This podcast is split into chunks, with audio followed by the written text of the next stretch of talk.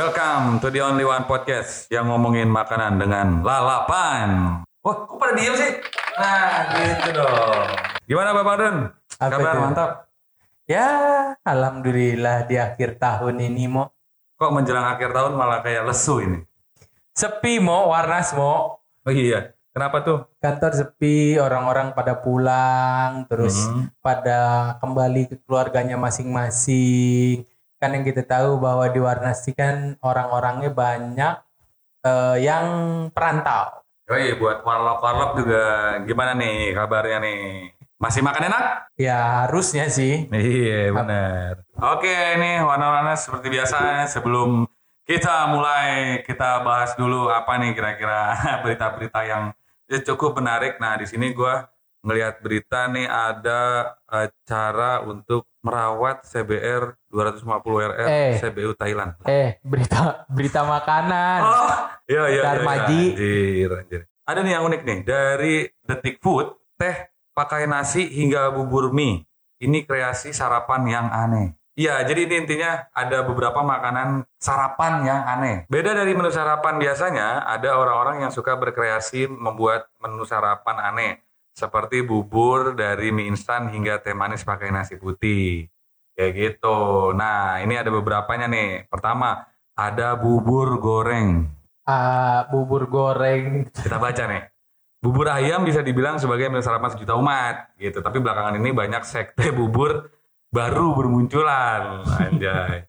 Nah, dari mulai sebelumnya tuh ada yang masalah bubur diaduk atau di diemin kayak gitu kan. Nah, bubur yang satu ini pertama kali diperkenalkan oleh marginal food vlogger.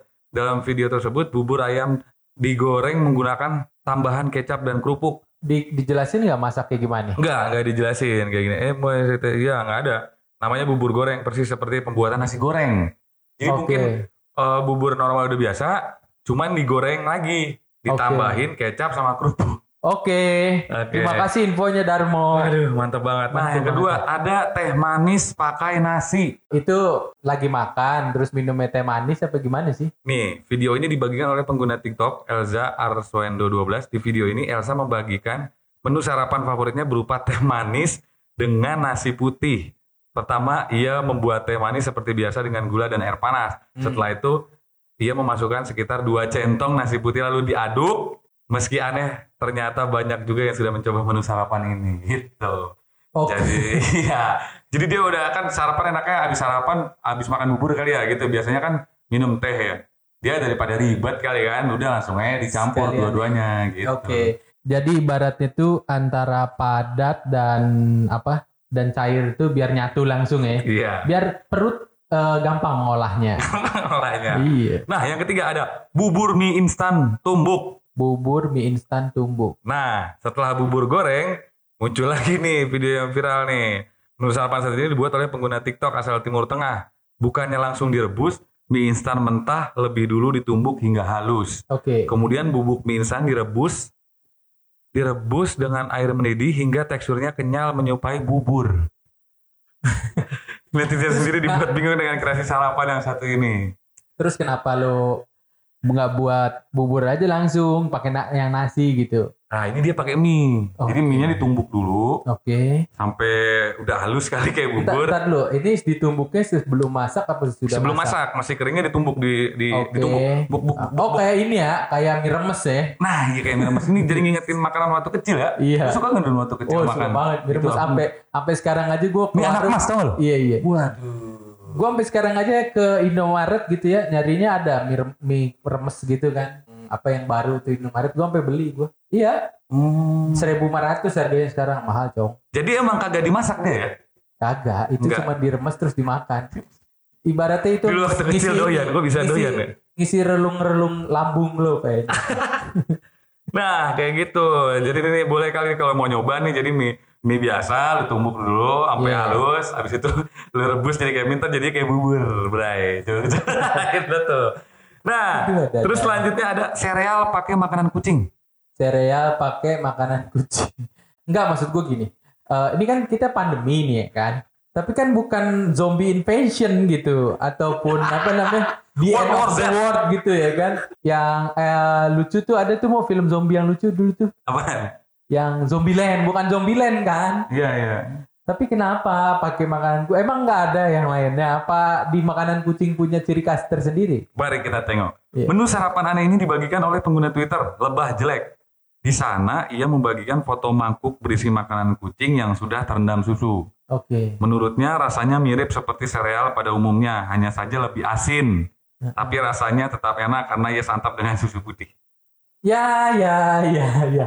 Goks ya orang-orang sekarang. Ya. Iya, tapi menurut lu makanan kucing masalah nggak? Gue nggak pernah apa namanya itu kebaikan atau keburukan dari makanan kucing. Hmm. Tapi yang gue tahu, Hmm. makanan manusia masih banyak kok, gitu yang enak-enak gitu. Berarti lu belum bisa jawab eh, boleh atau enggak ya makanan kucing kayak whiskas gitu boleh kita makan atau enggak? Karena Iya. emang ada, Bro. Oh iya. Ada. Jadi apa bilangnya ya?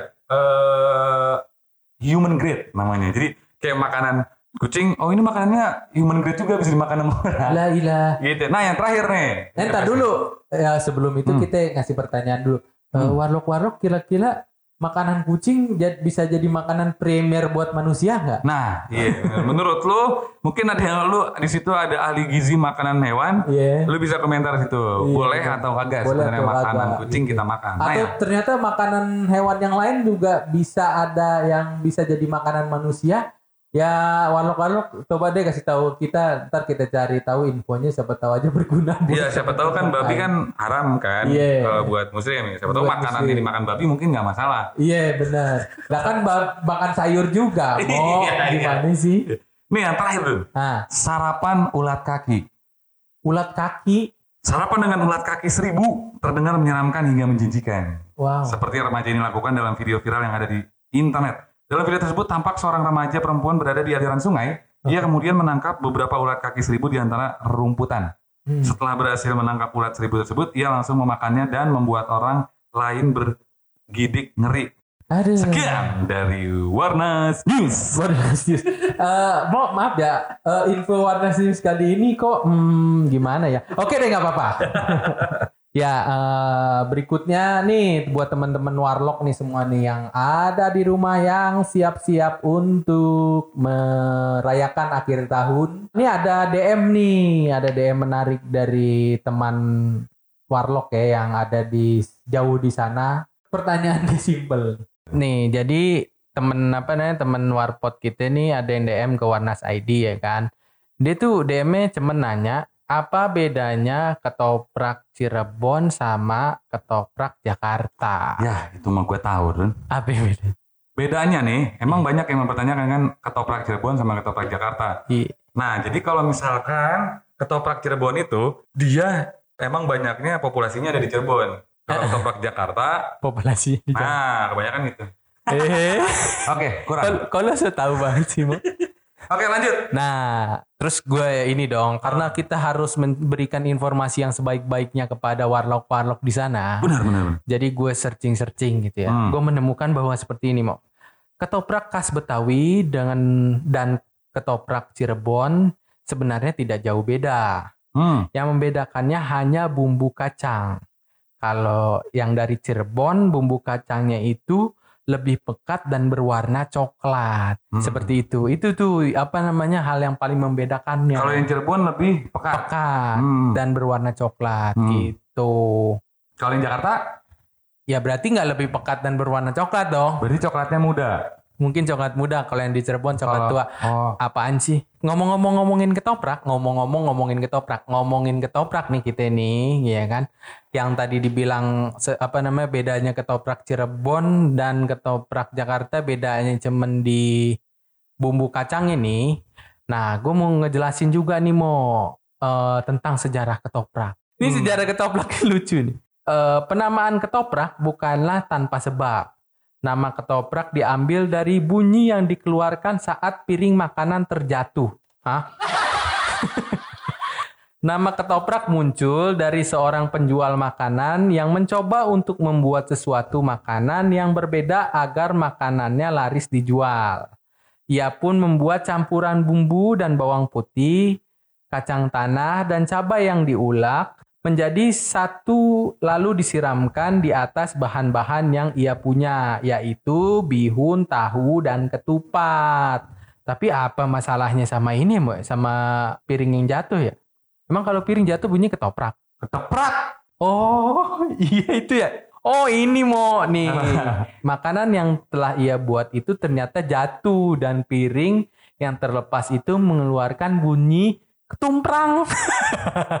nah, itu asal mula dari ketoprak mau. Jadi gue bingung makanya ketoprak tuh sebenarnya asalnya dari daerah mana? Enggak, ya itu sih. Awalannya gue juga nggak tahu, tapi gue rasa sih Jakarta sih.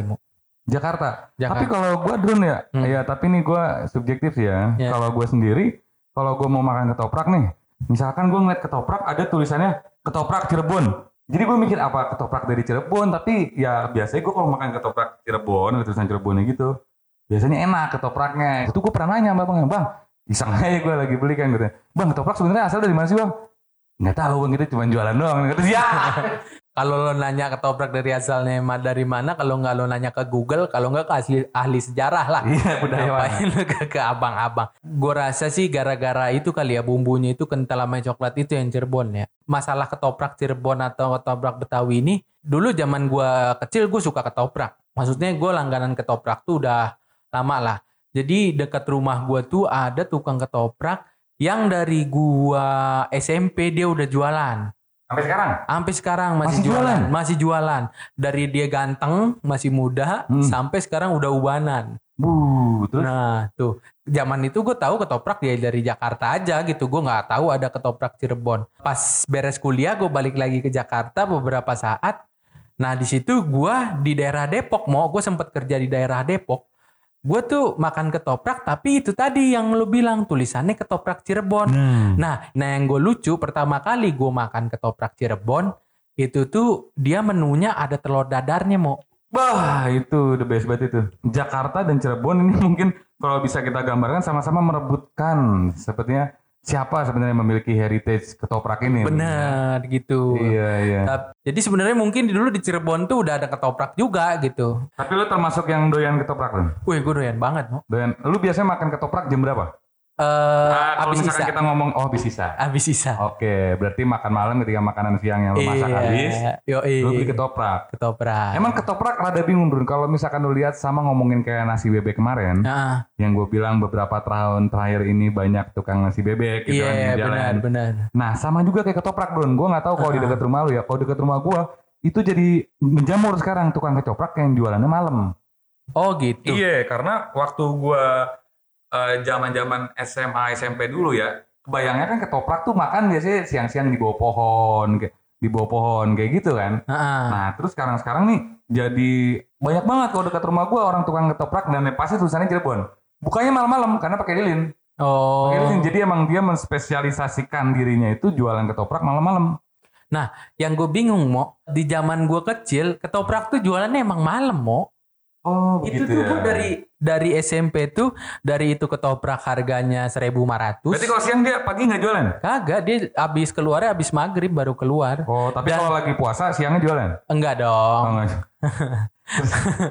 Nah itu tuh dan posisinya dia tuh di situ-situ aja nggak pernah berubah. Nggak pernah berubah. Eh, kalau kalau di daerah gue tuh kalau anak Kemayoran, anak hutan Hmm. panjang tuh tahu eh, di daerah jalan eh di jalan R ada tuh ketoprak di Gedung Putih namanya itu. Tuh balai warga Gedung Putih itu gitu. Hmm. Nah, tuh banyak tuh langganannya dari mana-mana aja tuh. Gitu dan itu tuh Menurut lo apa yang ngebedain dia, ketoprakan dia sama ketoprak-ketoprak pada umumnya yang lu temuin mungkin kalau lagi ke mana terus lu lapar tengah hari bolong ada ketoprak lu makan. Nah, kalau dari segi ininya sih, apa namanya? Kalau gue di jalan-jalan makan ketoprak, beberapa kali, nggak sering sih, tapi Hmm. beberapa kali tuh zong mo. Zong. Zongnya itu masalah di tahu. Oh. Nah, tahu tahunya nih kalau yang ketoprak yang di tempat gue tuh, tahunya itu memang digoreng dadakan. bukan maksud Emang bener. Kalau gue doyan ketoprak yang digorengnya di saat di saat itu Iya, makan ya, iya. sama dia jadi Iya. masih panas. Ah, ah. Oh iya itu maksud lo. Ah, kalau zong tuh yang gue bilang zong tadi, Hmm. itu tuh ya itu tahunya tuh dia udah digoreng lama. Yang nggak tahu ya tahu kenapa tahu bisa kecut gitu. Soalnya gue banyak zongnya tuh jadi kecut dan apek gitu. Hmm. Tahu kan tahu apek sama kecut tuh gitu. Nah kalau di tempat gue ini yang langganan gue, gue nggak pernah nemuin itu gitu. Mungkin karena itu ya apa digorengnya pas orang mesen baru digoreng. Ada juga kan yang ditumpuk dulu sama dia gitu ya kan. Baru dia dipotong-potong kalau ada orang mesen udah ditumpuk duluan. Kalau gua ketoprak itu kayak makanan yang apa ya?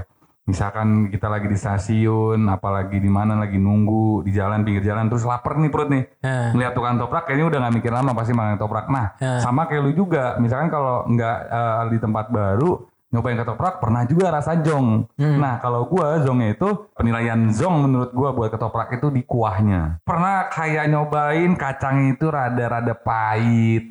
Kayak begitu dah. ternyata yang membedakan si ketoprak dengan gado-gado gitu ya itu di ini mau di apa bawang putihnya Oke. jadi itu yang apa lo pernah nyobain gado-gado dong pasti Hmm. lo pernah nyobain lotek nah lo Hmm. juga pernah nyobain ketoprak Hmm. nah si ketoprak nih di bumbu kacangnya tuh karena diawalin dengan bawang putih ya Hmm. jadi ada rasa khas bawang putihnya yang nggak Kalau nggak pernah iya yang nggak Kalau pernah gado-gado hilang nggak pakai nggak bawang putih? pakai nggak pakai maksudnya nggak kalau si itu saus kacangnya itu tuh pak udah dipakein duluan atau belum Hmm. tapi kalau ketoprak kan lo tahu sendiri kan sebelum ngulek dia yang ngancurin Bawang apa putih. cabai sama bawang putih dulu gitu nah itu mungkin yang si gado-gado lotek ataupun ketoprak tuh rasanya beda gitu mungkin kalau gado-gado ke lotek hampir-hampir sama sih rasa bumbu kacangnya tapi kalau ketoprak dia beda sendiri deh Iya.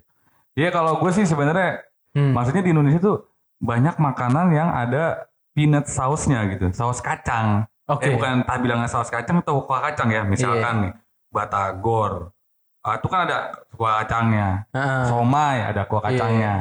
Sate ayam Otak, otak-otak, otak-otak Ada, yang ini ada. kan Iya, ini tuh pakai kuah kacang juga, Ah. sate ayam. Sate ayam. Terus gado-gado, ketoprak tuh. Iya. Itu kan pakai kuah kacang Iya. itu menurut gua kuah ka- makanya mungkin Run ya dari Ah. gua pribadi, gua mungkin bisa bilang gua ini pencinta kuah kacang. Jadi kayak makanan yang kalau kuah kacangnya enak, insya Allah di sananya dimaafkan gitu loh. Iya iya Ya, iya kan? benar benar. Begitu. Nah, terus kalau ngomongin ketoprak favorit gua itu ada di nah gua nggak tahu namanya ketoprak apa ya. Cuman waktu itu gua diajakin sama teman gua. Nih Hmm. buat yang tinggal di Bekasi itu ada tuh di dekat tol timur. Bilangnya ketoprak tol timur. Oh, Gua nggak tahu sih nama asli. Cuman Iya, iya, kalau iya. malam rame aja dia.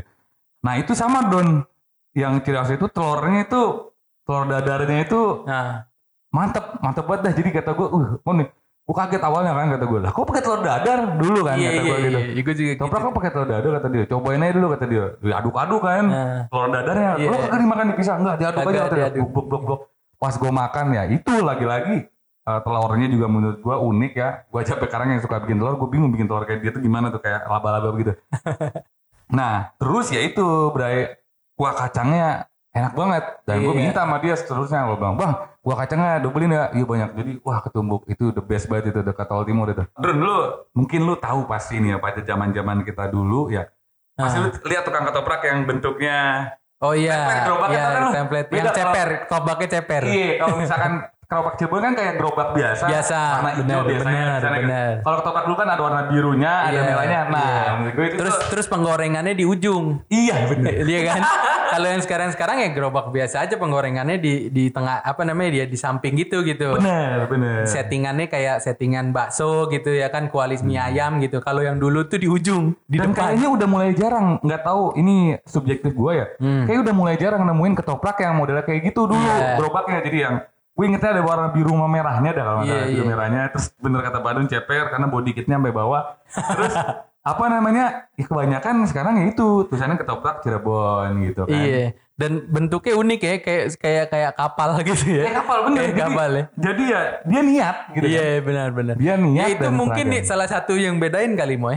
Banyak lah pembedaan ketoprak apa Betawi sama eh ketoprak Jakarta sama ketoprak Cirebon gitu ya. Iya. Tapi akhirnya dari callback kita ingatan memori-memori kita akhirnya keluar sendiri gitu perbedaan-perbedaan Iya. Dan kalau di otentik Google ya. tadi dibilang kan katanya eh, kuahnya kalau yang ketoprak Cirebon lebih pekat, Iya. yang Jakarta enggak terlalu. Ah. Nah, menurut eh, Badun dan Darmo kayaknya Si- dan ini ini eh, apa bisa didebatin ya sama Yo, iya, Marlo sama kan. Marlo Marlo. Menurut kita bedanya ketoprak Cirebon sama Jakarta itu kalau yang Cirebon gerobak gerobak warna hijau, Ah, terus kalau yang ketoprak Jakarta Ata- kayak kapal pesiar. kayak besar. Terus ingat apa penggorengannya di depan. Nah, depan, Nah, terus di body kitnya ceper. Yo, eh, ceper gitu. Ama itu tadi tuh apa namanya? Kalau gue masih percaya telur dadar, itu Bener, gitu. bener. Kayaknya nggak Gitu. mungkin ya. Eh, bukan. Kayaknya nggak ada dulu ya. Maksudnya yang ketoprak yang merah eh, biru itu yang kapal Ah, pesiar itu kapal pesiar. nggak pakai tahu dadar ya? Enggak, enggak pakai normal aja gitu. Gue tuh gue sama kayak bubur mau ketoprak tuh kalau gue mau makan gue aduk dulu semua. benar, benar. Bener-bener kacau lah Waduh, pokoknya. Gua, gua gak tahu nih warlock-warlock yang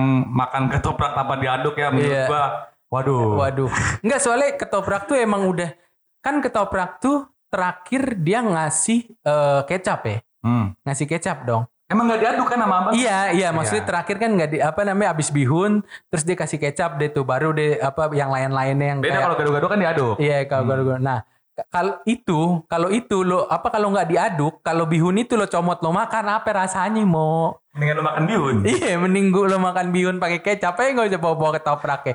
Jadi gini, gue bilang kalau ada orang makan ketoprak nggak diaduk, udah deh lo cari makanan lain deh. Tolong nih, warlock-warlock mungkin Warlock- lu ada warlock. yang makan ketopraknya gak diaduk nih. Iya. Mendingan lu bacotin nih Bang Badun.